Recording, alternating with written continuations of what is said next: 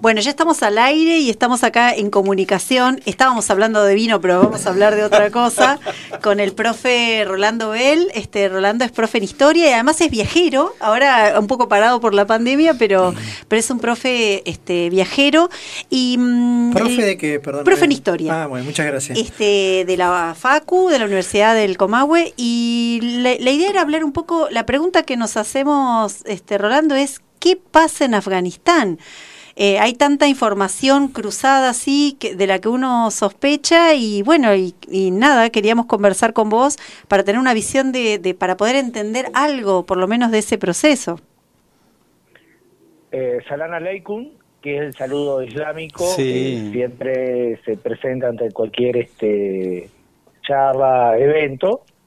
Eh, Yo primero voy a aclarar que no soy un especialista en eh, culturas este, islámicas, si bien es cierto que con otras personas este, de acá de, de, de la ciudad de Neuquén y Centenario tenemos una cátedra de apoyo a Palestina, mi área es América Latina, pero bueno, he viajado a algunos países islámicos y en el verano dos mil diecisiete dos mil dieciocho estuve en Irán, una parte en Pakistán, y no pude ingresar a Afganistán, estuve a cinco kilómetros de la frontera, pero hubo un atentado, bueno, de los tantos, pero hubo un atentado muy grande y realmente se cortaron los circuitos y no no pude ingresar este a Afganistán, ¿sí?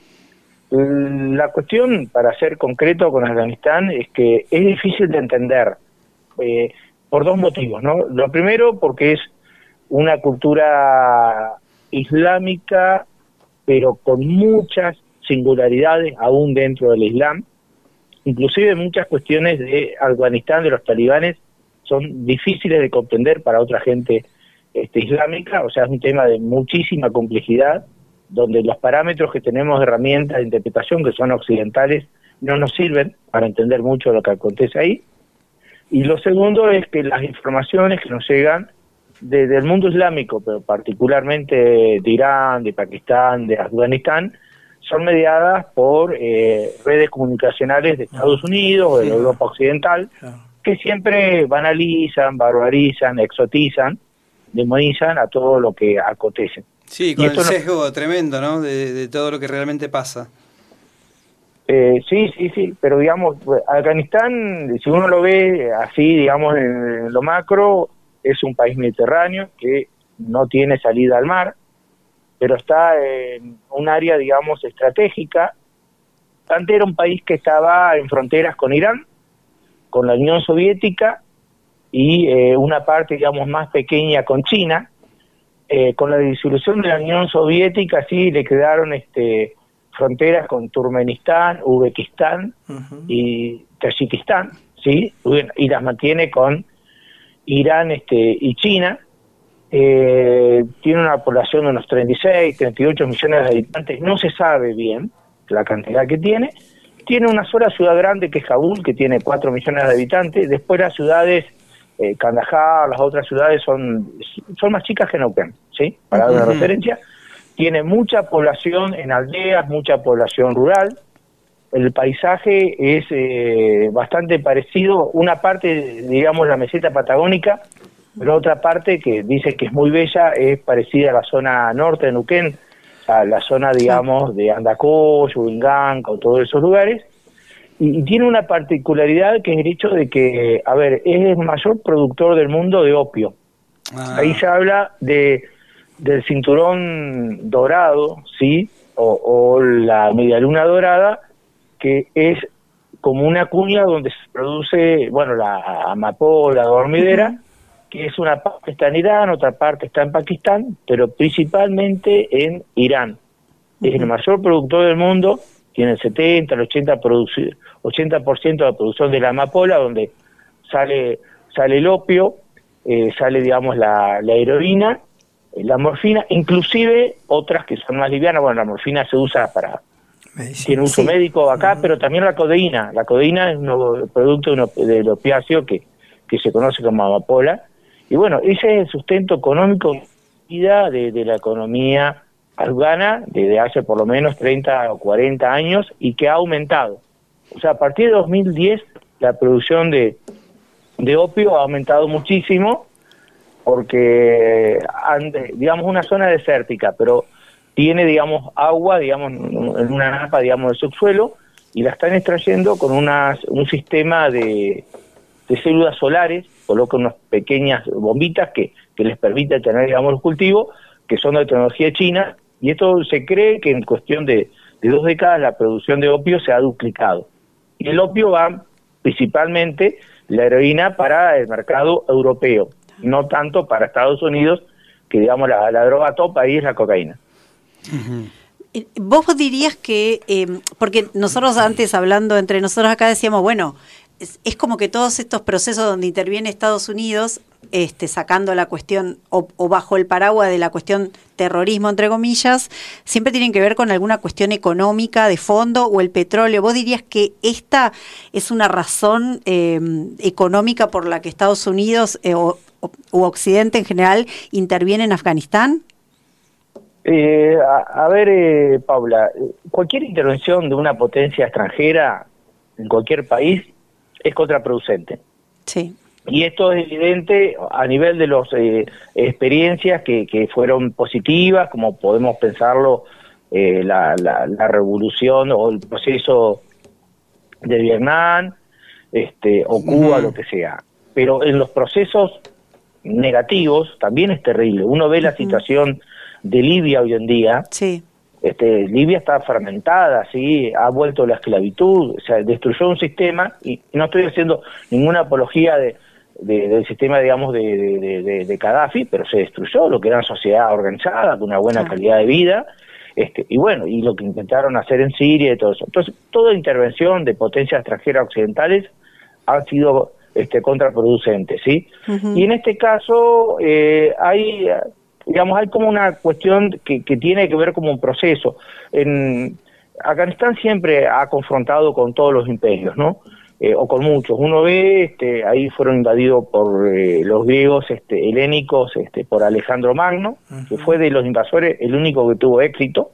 Uh-huh. Se construyeron ahí gobiernos que duraron como dos siglos, pero después, este, posteriormente, eh, vinieron este, le, los mongoles, este, los turcos, derrotaron dos veces a Inglaterra, eso no es un tema menor, ¿sí? Claro. Los afganos derrotaron dos veces al Imperio Británico, algunos dicen tres ahora.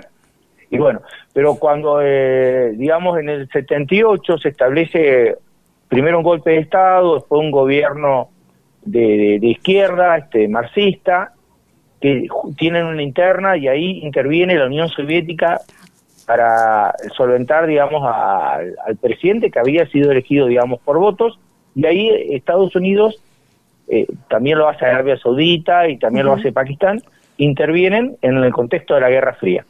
Claro. Y ahí es donde se construyen, digamos, los talibanes, que con dinero de Estados Unidos y también, digamos, de, de Gran Bretaña, talibán quiere decir estudiantes, van uh-huh. hacia, digamos, la frontera de Pakistán, ahí hay escuelas que le enseñan la versión más ortodoxa, digamos, de, del Islam, combinada con las tra- tradiciones de los pastunes, y eso eh, ahora, digamos, quiero este, explicarlo, y bueno, ahí están los talibanes. Uno de los problemas de Afganistán que, a ver, dificulta la, la, las invasiones extranjeras, pero también dificulta la construcción de, de un Estado moderno, uh-huh. es que tiene una frontera con Pakistán, una frontera que le impuso a Gran Bretaña, porque recordemos que Pakistán era, era parte antes de la colonia inglesa sí. de la India, y bueno, le impuso una frontera que tiene dos mil seiscientos kilómetros cuadrados, una frontera muy grande, y dividió a... El, eh, digamos, hay un mosaico ahí cultural en, en, en Afganistán, hay diferentes pueblos, sí, los tayikos, los eh, uzbecos, pero los principales eh, son, eh, digamos, los pastún, que son como el sesenta, sesenta y cinco por ciento de la etnia más grande, casi todos hablan farsi, que es una lengua derivada del persa. Pero digo, este acontece que son trescientas o cuatrocientas tribus que están que las dividió esa frontera. Claro. ¿Sí? Entonces, una parte quedó en Pakistán y otra parte quedó en Irán. Eh, en Afganistán, perdón. Pero la cuestión es que siempre pasaron. Claro. Entonces, es muy fácil para los pastún, cuando son perseguidos desde Afganistán, cruzarse a Pakistán o viceversa. Claro. Entonces, eso le da mucha posibilidad de, organizativa, este, pero a la vez, bueno, dificulta otro tipo de situaciones de, de organización este, nacional. Y volviendo, digamos, a la pregunta inicial, Estados Unidos primero entra para eh, confrontar, debilitar, en el contexto de la Guerra Fría, a la Unión Soviética. Uh-huh. eh, después se queda en el lugar por esta cuestión estratégica de eh, Afganistán, es el paso de, de, de gasoductos, Eh, es el camino, digamos, que vincula eh, a Oriente Medio, digamos, este, con, con Europa. Uh-huh. Y bueno, y finalmente, a partir de, de la intervención de dos mil uno y todo eso, eh, además del interés económico, está esa cuestión de imposición ideológica, ¿sí? Claro. Porque es en Afganistán donde se arma Al Qaeda, que organiza los atentados de septiembre de dos mil uno y todo eso. Pero la realidad es que los afganos derrotan a Estados Unidos. Los acuerdos de Doha, que son de febrero del año pasado, que lo hace eh, Mike eh, Pompeo y lo hacen los talibanes en Doha, la, la capital de, de, de Qatar, eh, Estados Unidos le exige a los talibanes que no sean base de futuros atentados hacia Estados Unidos, que se van a retirar y liberan cinco mil presos talibanes, que muchos son, eh, son personas que tienen delitos de lesa humanidad. Estados Unidos acepta la derrota y se va. Tremendo. Que, que lo tremendo. Que estamos viendo, que desmontaron todo y se están yendo, y bueno, dejando hasta lo que habían construido, muy precario por lo visto, uh-huh. este, totalmente expuesto a los talibanes, que de hecho ya controlaban el territorio, ¿no? Como, sí. Es poco te creíble va. Que en dos o tres semanas toman eso todo el país. Cual. Hay en un, en un reportaje que hacían a un analista este, español, con todas las comillas que le podemos poner, él decía, dijo algo que a mí me pareció interesante y te lo quiero tirar a ver qué opinas vos, que tiene que ver con que, esta, eh, que, que un error... Eh, que no se podía dejar afuera de la construcción de este gobierno que impone Estados Unidos y que trata como de armar, eh, que no se podía dejar en esa construcción de lo, a los talibanes. Entonces, dejándolos afuera, lo que hace es fortalecerlos, eh, y ahora a las vistas está que se van y, y ya estaban ahí a las puertas de Kabul. Eh, sí, eso es real y siempre se supo dentro, digamos, de, de lo que son los análisis este, políticos, ¿sí? La cuestión acá eh, es compleja porque realmente la, la acción de los talibanes es una acción antiimperialista, defienden eh, su identidad nacional contra la intervención extranjera, pero por el otro lado eh, son grupos, digamos, muy cerrados, muy conservadores, en la aplicación de la Sharia, que o sea se combina lo más ortodoxo de, de la visión, digamos, de, de, del Islam y a la vez tradiciones muy duras también dentro de las tribus pastunas, ¿sí?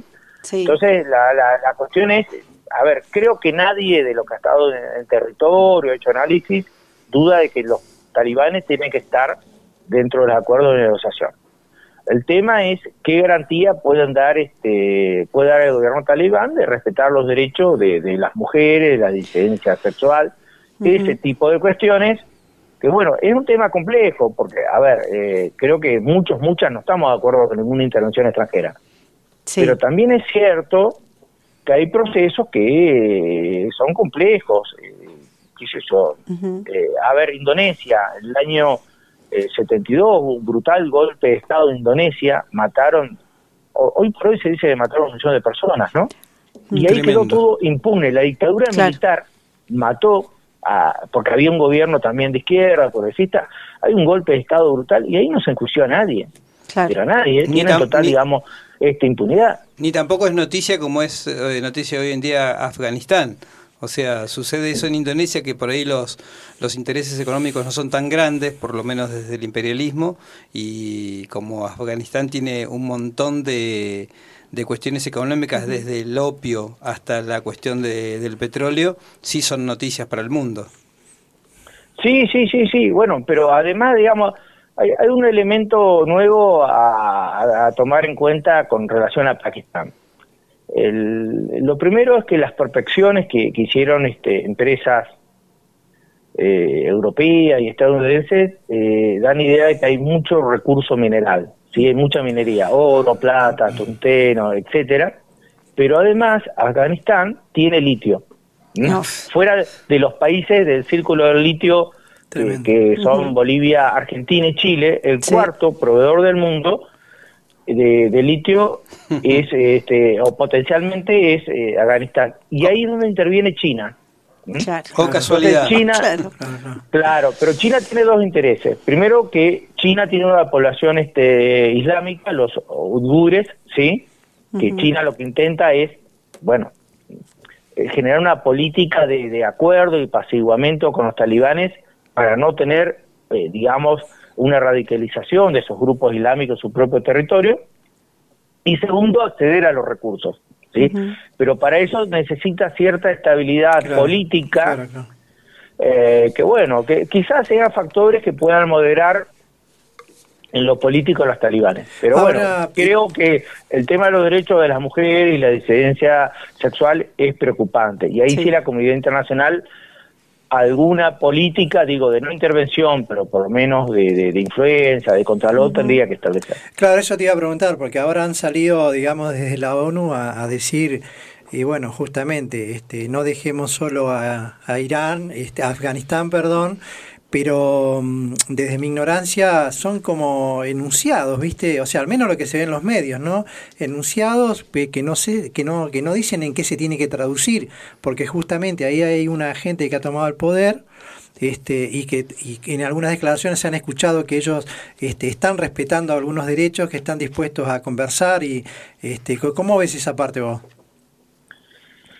Eh, lo, lo primero es que la ONU y otras organizaciones eh, tienen un doble estándar para evaluar esas situaciones. Sí, sí, claro, por eso te preguntaba. El, el, el primer país donde habría que intervenir de alguna forma, y, y cuando digo intervenir no, no digo de acciones militares ni uh-huh. sanciones económicas, influir. Aclaremos, es Arabia Saudita, ¿sí? Claro. Arabia Saudita, que es un país muy aliado a Estados Unidos claro. y a los países centrales, etcétera, uh-huh. etcétera. Los derechos de las mujeres este, son muy restringidos, uh-huh. hay pena de muerte, mutilaciones, etcétera, etcétera, etcétera, y no se le da relieve, no se le da importancia. Entonces, uh-huh. digo, las organizaciones internacionales, sobre todo las muy influenciadas por este, Occidente, tienen criterios por lo menos selectivos y arbitrarios y sí, para sí. definir uh-huh. sí, sí. Eh, so- sobre cuáles interviene uh-huh. este, y sobre el otro. Y después, con relación a las políticas que se pueden llegar a, a establecer para defender los derechos de las mujeres y, y la disidencia sexual, y eso t- también, digamos, este, es importante porque, a ver, eh, sin duda una situación horrenda y terrible de, de, para las mujeres volver uh-huh. a ciertas acciones represivas de control y todo eso. Pero en la lógica de los talibanes no hay espacio para disidencia sexual. Ser claro. gay, lesbiana, bisexual, dentro de, de, de ese sistema es arregarle, digamos, la, la entidad física. Entonces ahí creo que, bueno, que habría que buscar, hay medidas, que eso, eh, Afganistán ha recibido mucha ayuda internacional, muchos créditos, curiosamente es un país que recibe mucha ayuda, pero tiene un índice bajo de, de deuda externa, pero recibe mucha ayuda exterior, eh, están queriendo, bah, ya aparece la Argentina, ¿no? Este, traer inversiones, capitales extranjeros, etcétera, claro. etcétera. Creo que de ahí se podría, digamos, incidir. Claro. Y bueno, y, y también buscar un plafón, porque, a ver, no tanto lo, los gobiernos que de la OTAN, que hicieron la intervención militar, pero sino hubo políticas de promoción de género, ¿sí? sí. En muchas universidades este, iraníes, este, públicas, el sesenta por ciento del estudiantado son mujeres. Sí. Se recibieron muchas médicas, muchas este, abogadas, comunicadoras sociales, trabajadoras sociales, etcétera, sí. etcétera, ¿sí?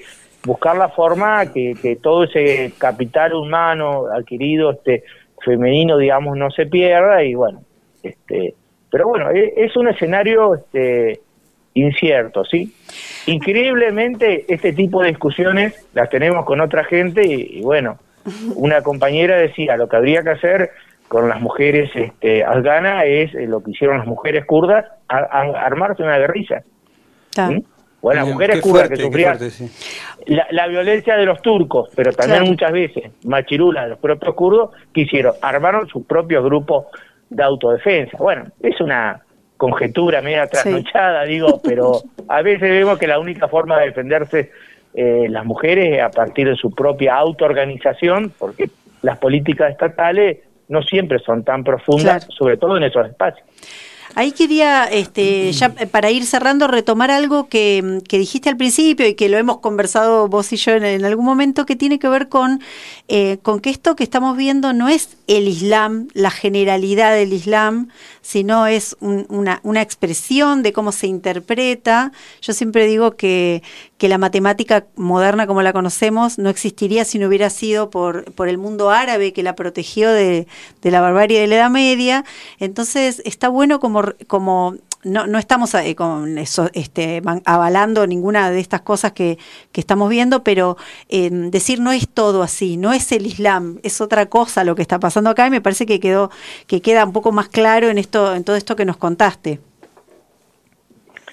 Eh, sí, eh, sucede que, a ver, primero, muy breve historia, ¿sí? Hasta hace dos siglos la religión de las monoteístas mayoritaria, más progresista, era la islámica, si comparamos con, con el cristianismo y comparamos tal, con el judaísmo. ¿Sí? Es, sí, la, sí. es la primera re, religión eh, que le da derechos a los esclavos y esclavas, ¿sí? Para otra religión era considerada una cosa, la primera que establece el divorcio, la primera que le da propiedad a las mujeres, ¿sí? Que no es un tema menor, mm. este, y la primera que concibe la naturaleza como sujeto de derecho, ¿sí? Uh-huh. Entonces, eran, digamos, inclusive muchas de las comunidades judías que eran expulsadas de, de la Europa este, cristiana se refugiaron en eh, países islámicos, sí. y, y esto hasta después de la creación del Estado de, de Israel, que bueno, ahí la, la conflictividad, digamos, fue diferente. Pero también hay muchos islam, ¿sí? Uh-huh. Uno puede encontrar, por un lado, primero do, dos grandes líneas, ¿no? El islam sunita, Eh, y el Islam este, chiita, uh-huh. que, que tienen muchos elementos en común, pero también tienen algunas diferencias, y algo que eh, es fuerte eh, cuando uno lee, digamos, la, la articulación del Islam, que tiene que ver con las escuelas eh, de jurisprudencia, ¿sí? Hay seis escuelas, y cuatro que son sunitas y dos que son chiitas. Y, y, por ejemplo, el, la famosa Sharia. ¿Qué es la Sharia? La Sharia es el código de conducta islámica para las personas que viven en el Islam. Claro. Y la Sharia tiene, como digamos, dos contextos de aplicación. La primera es el, el Had, que ya como que está reglamentado, eh, que se aplica para los delitos más graves.